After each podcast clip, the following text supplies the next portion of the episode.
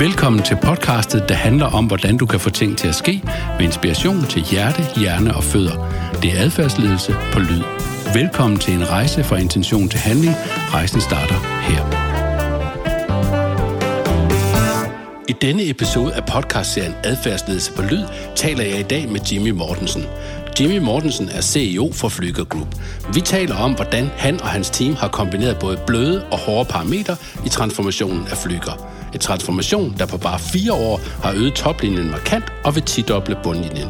Vi taler om, hvordan man som CEO i en børsnoteret og ejerledet virksomhed har ansvar for at oversætte ejernes passion til værdiskabende adfærd hos de mere end 2.000 ansatte, og fastholde den passion og kultur også efter de seneste to opkøb, der er sket inden for blot 12 måneder.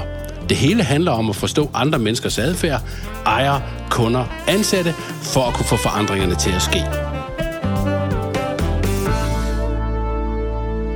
I dag er jeg sammen med direktøren for Flyger, Jimmy Mortensen, og øh, vi skal tale om den her helt vanvittigt flotte turnaround, som øh, Jimmy og hans hold øh, har leveret hen over de sidste par år her i Flyger.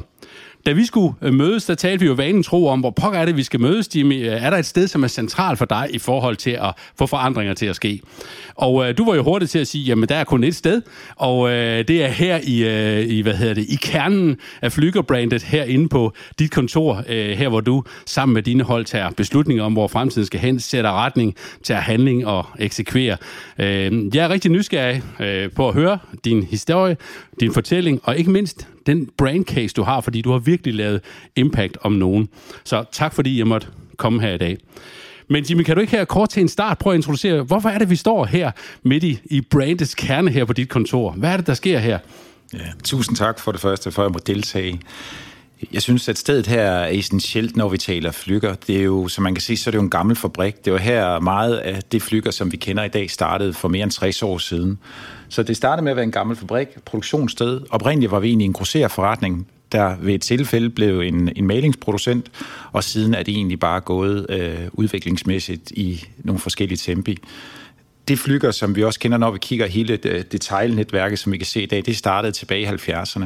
Oftest har det været i forbindelse med, at der har været en krise eller en anden begivenhed, der har gjort, at vi må tilpasse os. Og det er noget af det, der kendetegner flyger, evnen til at tilpasse sig.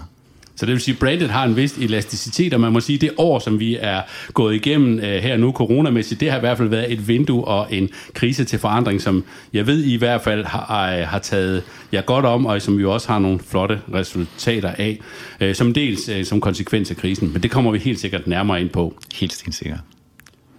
Her i rum 1, der kigger vi på, hvad er det for en forandring, øh, du gerne vil have til at ske øh, her i, øh, i Flyger. Du er direktør, det er en ejerledet virksomhed, det vil sige, at ejerne er med ombord, så det vil sige, at det giver dig øh, nogle forskellige muligheder og udfordringer, tænker jeg også, øh, i forhold til at få forandringer til at ske. Men kan du ikke prøve lige at tage os med tilbage øh, til starten, der hvor du kommer ind, altså for om cirka, det er cirka fem år siden, ikke? Der, der, der starter du op og ligesom prøve at fortælle, hvad er det for et flyger, øh, du møder der? Øh, kan du ikke prøve at introducere det? Jo, det kan du tro, jeg kan. Øh, et, vi er en rigtig, rigtig spændende virksomhed, der er noteret, men på den anden side har vi også nogle majoritetsaktionærer, som selvfølgelig har en stærk indflydelse at gøre gældende. Noteret hvor på lige? Øh, på øh, fondsbørsen, yes. det vi kalder Nasdaq, ja. Okay. Så, så det, giver en, øh, det giver både den mulighed, at, øh, at vi har nogle ejere, der virkelig har en passion omkring vores forretning og brandet, og også gerne vil have de lange briller på, når vi kigger på forandring og udvikling. Og øh, der, hvor det egentlig hele startede, hvor jeg kom ind, det var 1. februar 2015. Jeg startede en kommersiel rolle.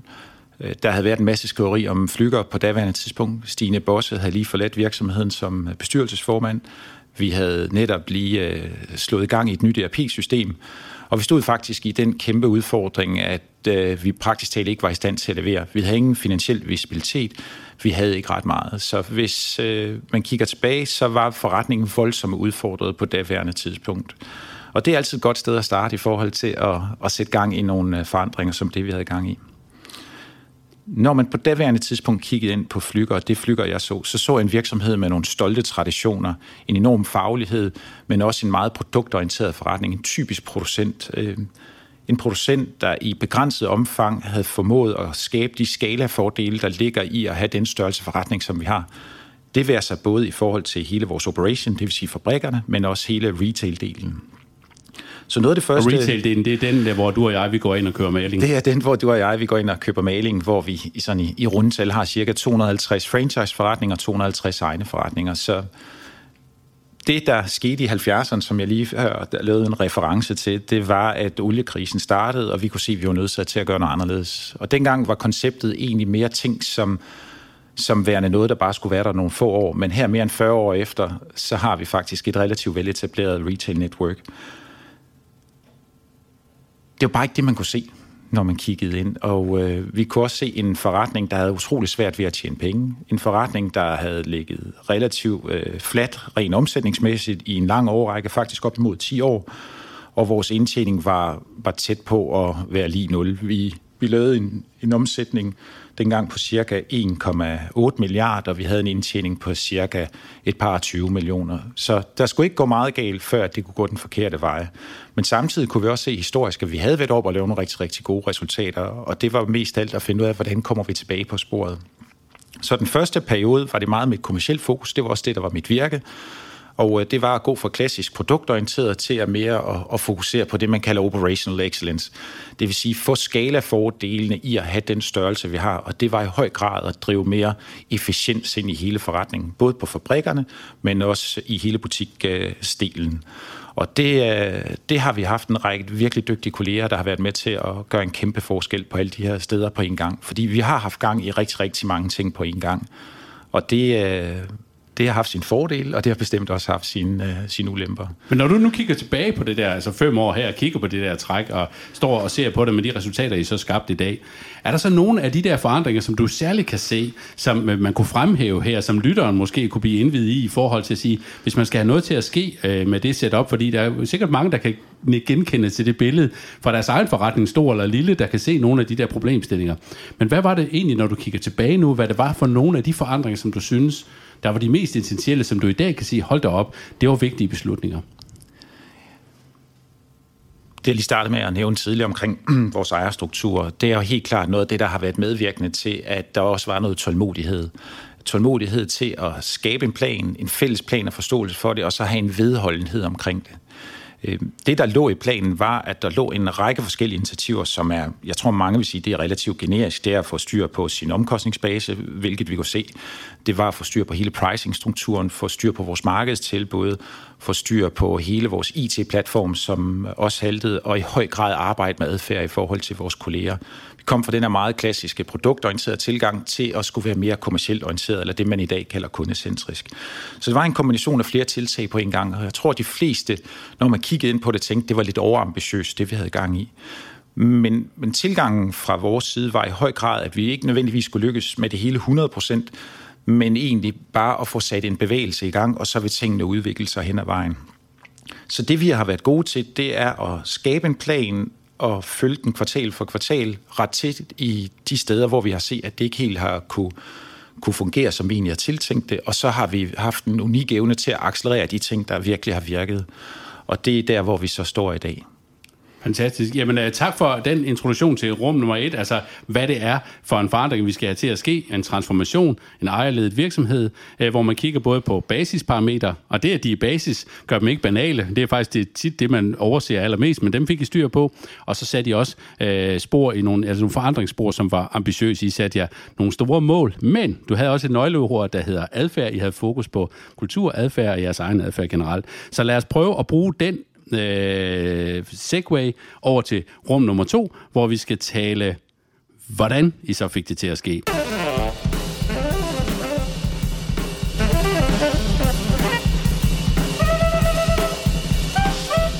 Jamen velkommen her til rum 2, hvor vi jo kigger på, hvordan vi så får tingene til at ske. Uh, her er det Flyger-brandet, det handler om maling, det handler om kvalitet, det handler om passion, det handler om en afsindig stærk forretningsforståelse hos du og dit team, der gør, at man kan lave den her øh, turnaround. Og jeg tænker, at jeg synes lige, vi skal prøve at, at starte med nogle af tallene, fordi nu i rum 1, der var vi jo igennem historien med de fem år, og vi fik ligesom sat retning på, hvad der var, der skulle ske. Øh, som led i den her forberedelse, der sendte du jo mig sådan et meget taltæt øh, dokument, og tak for det, det var spændende læsning. Og jeg tænker egentlig, inden vi hopper ind i det der, hvordan får vi det til at ske i rum, så synes jeg, det kunne være sjovt lige at prøve at sige, hvad er det så faktisk for noget impact, vi skabte øh, ud af alle de beslutninger, I tog undervejs. For jeg synes, det, det er en god ramme for lytterne at have til at forstå, okay, måske kan man spidse ørerne en ekstra gang her, fordi Flyger har altså ramt noget. I er jo faktisk blevet kåret som et af de stærkeste øh, transformationer og turnaround-projekter i, øh, i retail her 2020, så det, det er bare meget flot. Men kan du ikke lige prøve at sige, hvad det er for nogle resultater, vi har opnået? Jo, det er rigtigt. Vi har haft et uh, indtil videre til dels godt år, og øh, som sagt er vi jo børsnoteret, så det vi har guidet på, og egentlig det, der siger, hvor vi forventer at slutte vores år, det er, at vi forventer at lave en, en omsætning, der ligger et sted mellem øh, 2 milliarder 50 og 2 milliarder 80 på toplinjen, og det er så uden det tilkøb, vi senest har lavet. Og så forventer vi at lave en bundlinje, der ligger cirka 10 gange højere end det, som vi startede med, som var vores udgangspunkt. Så vi forventer at lave en bundlinje på omkring de her 215 millioner kroner. Så det er en EBIT på, på plus 10 procent, ja. Og det er jo en fantastisk uh, case, og du startede med at sige, da du kom ind uh, for fem år siden, der var der 20 millioner, og det var næsten uh, kritisk, og nu snakker vi 215 millioner. Så er der også noget omkring den der målsætning, uden vi bliver for nørdet.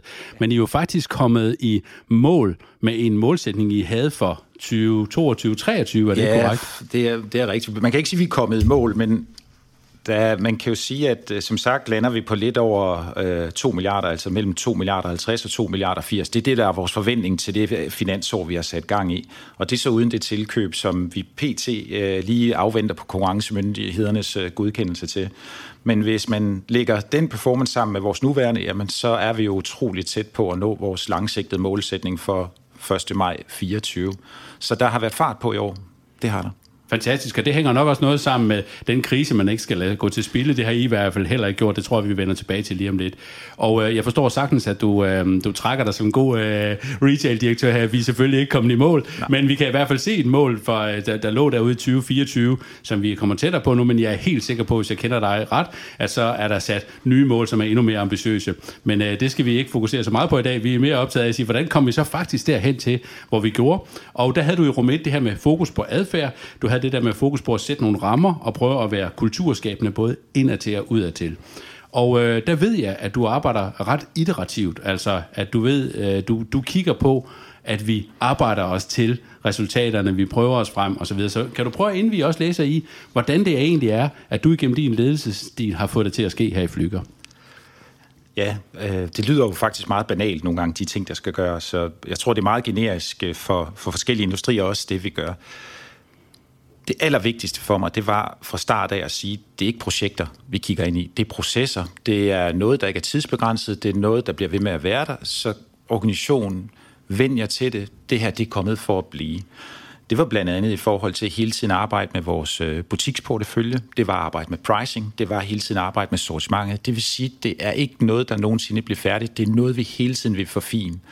Jeg tror meget på, som du siger, at øh, at det er en iterativ proces. Jeg tror ikke, at man kan planlægge 10 år ud frem og så sige, nu gør vi det her trinvis. Jeg tror på, at der opstår nogle muligheder i markedet nogle gange, hvor man kan accelerere ting, og det er også det, man ser, at vi blandt andet i år har lykkes rigtig, rigtig godt med.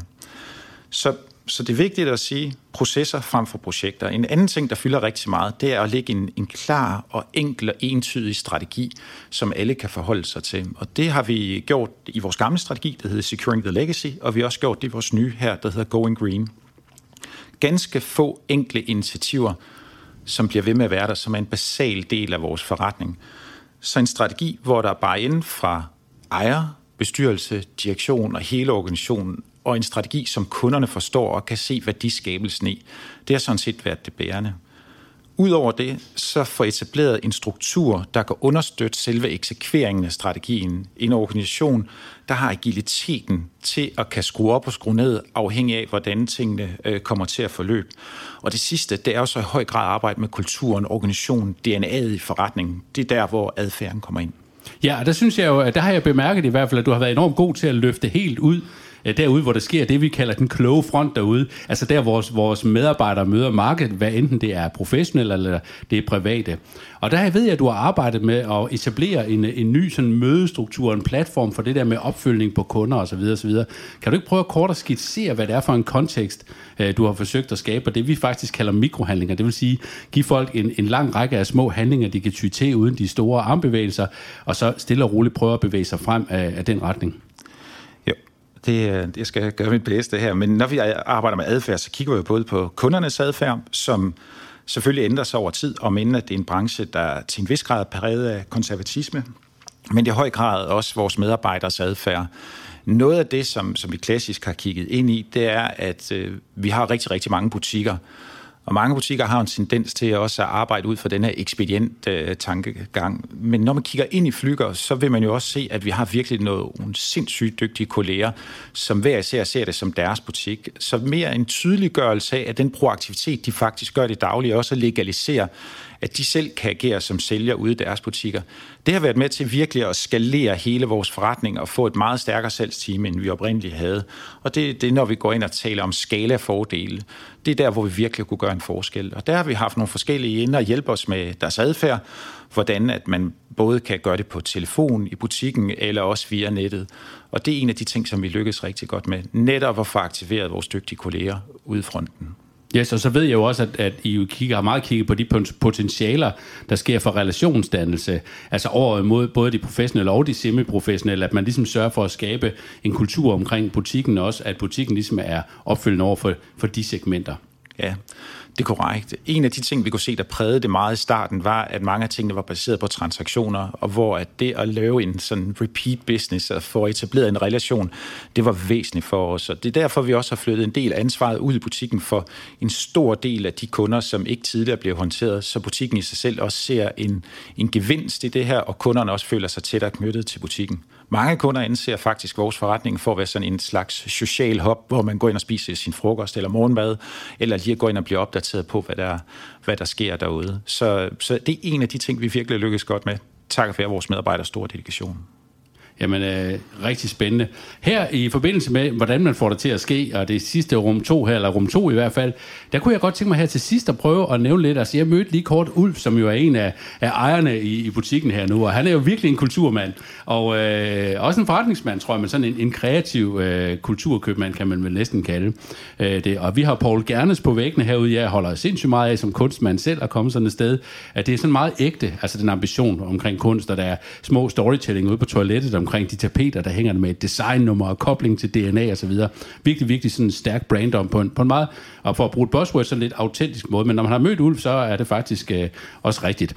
Hva, hva, hvordan har du og din ledelse, sådan, hvordan har du kunne supplere det? Fordi du er jo du er mere sådan, øh, uden at skulle underkende det, så er du mere sådan en businessman, og sådan en dygtig, virkelig højt uddannet forretningsmand, der har kigget meget på proces, og i høj grad på mennesker, jo også og kultur, men jo altid med målet for øje, det der med at optimere forretningen. Kan du prøve at nævne lidt om, hvordan det er at lave sådan nogle forandringer øh, i sådan en ejerledet virksomhed, øh, det der med at forstå sin ejer. Hvordan gør man det? Ja, det er et virkelig godt spørgsmål, fordi at, øh, nu startede med at fortælle, at Stine Bosse forlod øh, Flykker på daværende tidspunkt, fordi hun ikke, øh, som det fremgår i medierne, nødvendigvis var enig i den retning, Ulf havde. Øh, jeg har den allerstørste respekt for Ulf, for den her fabrik er jo dybest set lige så gammel som Ulfes øh, ancienitet i Flykker, mere end 60 år. Jeg har den allerstørste respekt for, at han kommer dagligt på kontoret, har en passion for vores produkter, for vores kunder og måden tingene sker på i en alder af 84. Øh, jeg ser det som et stort aktiv. Jeg ser det som et aktiv at have en ejer, der er så passioneret omkring det, der sker, og øh, jeg tror, det er egentlig at kende, at vi er forskellige alle sammen, og det er også det, der ligger i hele vores team, når vi taler vores struktur. Vi har nogle forskellige mennesker med nogle forskellige kompetencer, og du har fuldstændig ret. Mit er mere korporat, mere businessorienteret, hvor Ulfes er mere passionen for malingen og for kunsten, og Gernes, der har været nede og dekorere vores fabrik i Kolding, eller Ulf, der har været med og vælge farverne til Palas de egenskaber til sammen gør jo også, at vi er den virksomhed, vi er, og vi kan differentieres tydeligt i forhold til alle andre. Jeg tror også, det er noget af det, der gør, at der er den her stærke præference, at det ikke kun er transaktioner, men det i højere grad også er relationer, at man har et tilhørsforhold til vores forretning. Og det kan vi se, at vores øh, kolleger har men i høj grad også kunderne. Så jeg ser Ulf er det, som han også har titler at være. Han er ansvarlig for DNA'et i forretningen, som betyder utrolig meget. Det vil sige, når vi skærer alt det fra, vi gør, så er der en grundtanke, en grundfilosofi om, hvad er det for en adfærd, vi ønsker at have, og hvad er det for en adfærd, vi ønsker at gå i markedet med. Og det borger han virkelig for. Ja, så man kan sige, at kunst og kapital går hånd i hånd herude ja. øh, på en måde til glæde og gavn for os alle sammen, som får nogle helt sindssygt flotte hjem. Jeg malte mit hus her for et års tid siden med, med flygermaling. Det er 300 kvadratmeter. Fuldstændig vanvittigt projekt med den lokale flyger, som, er, som rådgiver op i butikken der. Det var nemlig sådan en social hop, hvor vi kunne komme og få rigtig meget god rådgivning på sådan en jordnær måde. Øh, så, så jeg kan i hvert fald øh, bevidne, at det er også sådan, jeg har oplevet at komme og handle hos flyger. Øh, vi skal til at runde af, og vi er på vej over i rum 3, og i rum 3, der skal vi have øh, Jimmy Mortensen få det til at ske liste med de tre øh, punkter, og den er jeg rigtig nysgerrig på her, når vi står sådan et, et kunstnerisk sted, men hvor også med et fokus på et forretningsben. Så tak for det.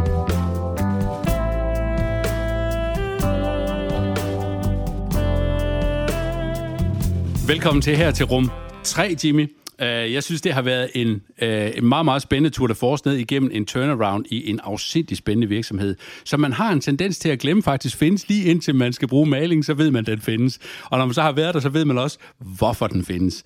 Her i det sidste rum, øh, rum 3, skal vi jo høre øh, din få det til at ske liste, altså råd, som du, øh, som du, hvad hedder det, som ligger dig på sinde i forhold til at få forandringer til at ske generelt i en ejerledet virksomhed. Og øh, i forbindelse med forberedelsen her til programmet, der nævnte du, at du havde et nøgleord, som du havde sagt som sådan en indgangsbøn i forhold til det at starte som direktør her. Og det ord var enighed. Så det, jeg tænker, at det punkt nummer et på din få det til at ske liste må handle på en eller anden måde noget om enighed. Så kan vi prøve at starte der? Jamen, det kan du tro, vi kan. Øh, som sagt startede en anden rolle, der startede Flykker tilbage 1. februar 2015, og efter halvandet års tid øh, trådte jeg så ind i den rolle, jeg har i dag det var ikke en rolle, jeg egentlig havde set mig selv øh, i. Men jeg synes samtidig også, det var utrolig spændende. Men der var én ting, der var vigtig for mig, fordi jeg vidste, at det ville blive hårdt. Øh, det ville blive sjovt, og det ville være spændende, men mest af alt, det ville være hårdt. Og det var at altså forandringen ville være hård? Ja, lige ja. præcis, ja. Og så det var i høj grad at have den her enighed omkring den plan, den strategi, der skulle ligge. Øh, fordi at, at skære en forretning til, som vi har skåret den her til, for at kan skalere den efterfølgende, det, det kan godt virke en smule brutalt. Så, øh, så enighed var noget, der gik virkelig igen, og det var jo som så mange andre ejerledede virksomheder, det at forstå, øh, hvad er det, der driver ejerne. Øh, jeg tror, Bain øh, har kaldt det owners equity i forbindelse med Lego-casen. Mange gange er det selvfølgelig kapital, øh, fordi man gerne vil se en værdiskabelse, men der ligger også noget andet end bare det. Og det har været vigtigt øh, fra start af at forstå det, men i høj grad også at blive enige omkring den del, hvad der skal fylde hvad. Så punkt nummer et på Jimmy Mortensens få det til at ske liste kunne forstå øh, ejerens hjerte og hans fortælling. Fuldstændig. Yes. Hvad, hvad tænker du, der skal være nummer to på din liste hvad, for at få forandringer til at ske? Hvad er det, man skal være særlig opmærksom på øh, som direktør i en ejerledet virksomhed? Jamen, det er at, at forstå øh, mere selve målbilledet i sidste ende. Når nu den her strategi er færdig, hvor er vi så hen? Hvordan ser det ud der, hvor vi er? Øhm, og det, igen, det kan lyde utroligt banalt, men det er ikke alle, der ser tingene ens. Og for vores vedkommende var det jo, at vi kiggede ind i en forretning, der var meget mere simpel, end den vi startede ud med at være. Fordi vi kunne se, at der var alt for meget kompleksitet, og det gjorde, at vi ikke kunne tjene de penge, som vi skulle for at, at kunne investere i fremtiden. Så en af de ting, vi har gjort, det var, at vi så et væsentligt indskrænket eget butiksnet. Vi har reduceret øh, med mere end 21 procent af vores egne forretninger, og vi har så udvidet franchise-delen. Det var et af stederne. Vi har konsolideret vores fabrikker, det vil sige, at vi har fået en ny, mere tidsvarende fabrik i Kolding, og vi har bygget en helt ny fillerfabrik i, øh, i Jødeborg. Så at blive enige omkring, hvad er det fælles målbillede, og hvordan skal det se ud, og hvordan er det, at vores operating model, altså hvordan skal forretningen fungere, når vi nu står ved strategiens udløb. Den del vil jeg fremhæve som værende ting nummer to. Ikke kun i forhold til ejerne, men også i forhold til kunderne og kollegerne og markedet som helhed, altså de investorer, der investerer i flyger. Okay, fantastisk. Øh, også der nørder lidt med adfærdsledelse, øh, og kalder det, vi kalder det der med at forstå handlingens rige. Øh, lad os prøve at kalde det her, der handler det altså om at forstå, have et fælles målbillede for hele det interessentlandskab og den adfærd, man ønsker øh, at skabe sammen med dem. Forstå målbilledet, det er punkt nummer to. to. Punkt nummer tre her på listen, hvad skal det være, uh, Jimmy? Hvordan pokker får man det til at ske i sådan en stor uh, supertanker som den her? Ja, du siger det jo selv. Hvordan får man det til at ske? Det er eksekveringen. Der er ikke nogen plan, der har nogen værdi, hvis man ikke formår at få den øh, eksekveret. Og øh, det er noget, der, der fylder rigtig, rigtig meget, men også få det til at ske rigtigt. Øh, du var selv inde på det tidligere, den her iterative tilgang, vi har. Og det er også at, sådan adfærdsmæssigt at lade medarbejderen ture og prøve at sætte gang i ting, også uden at det nødvendigvis har en fatal konsekvens. Så der har været en utrolig stor tålmodighed omkring, hvis man bare har forsøgt at gøre noget. Og vi har forsøgt på rigtig, rigtig mange ting, og de fleste er heldigvis lykkes rigtig godt, men der er også ting, der lykkes knap så godt. Så eksekveringen af de forskellige tiltag, af de processer, vi har sat i gang, det har været afgørende for, at vi har kunnet indfri de resultater, vi står med i dag. Så det vil sige, punkt nummer tre, det er eksekvering og eksperimentering går hånd i hånd. Ja. Jamen, øh, tak fordi jeg måtte øh, besøge jer herude øh, hos jer på hovedkontoret i Flyger.